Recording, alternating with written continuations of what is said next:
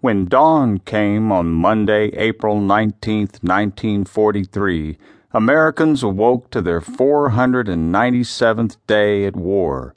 The morning papers, whether purchased on a New York sidewalk or tossed onto a suburban lawn by a San Diego paperboy, brought reports of the widening and strengthening crusade against the Axis by the United States and its allies. That particular day, headlines proudly announced the interception and destruction over the weekend of nearly six dozen German air transports as they tried to ferry Afrika Korps' troops to Sicily out of the tightening noose of Allied forces in Tunisia.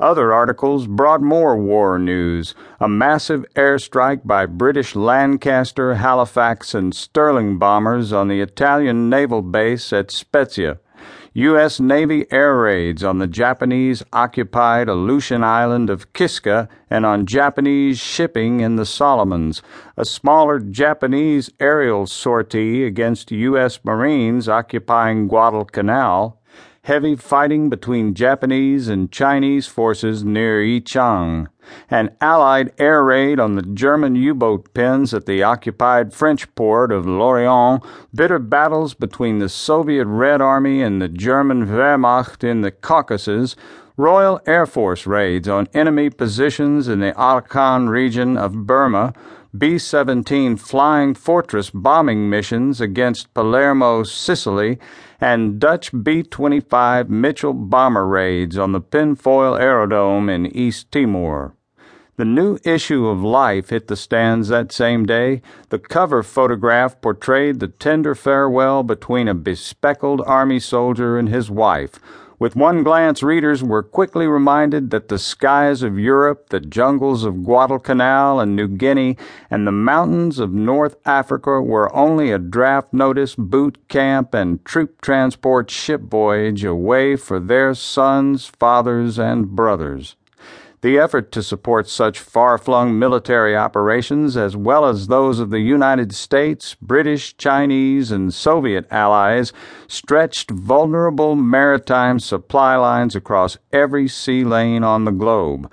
From the icy expanses of the North Atlantic to the sweltering ports of the Red Sea to the steamy islands of the South Pacific, Allied merchant ships had struggled for more than three years to keep their troops supplied with arms and ammunition.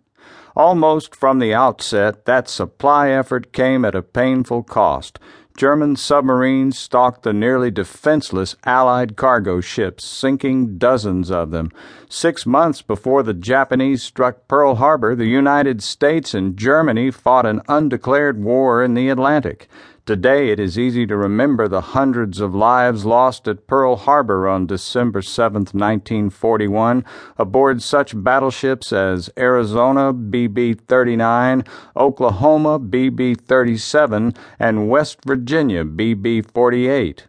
Americans are not as quick to remember, however, the 11 sailors who died on board the American destroyer Kearny, DD 432, on October 17, 1941, following a German submarine attack, or the sinking of Reuben James, DD 245, that same month on Halloween, when 115 of 159 men aboard perished after a German torpedo ripped the American destroyer open in the bitter cold North Atlantic. The Japanese attack on Pearl Harbor was still more than a month away.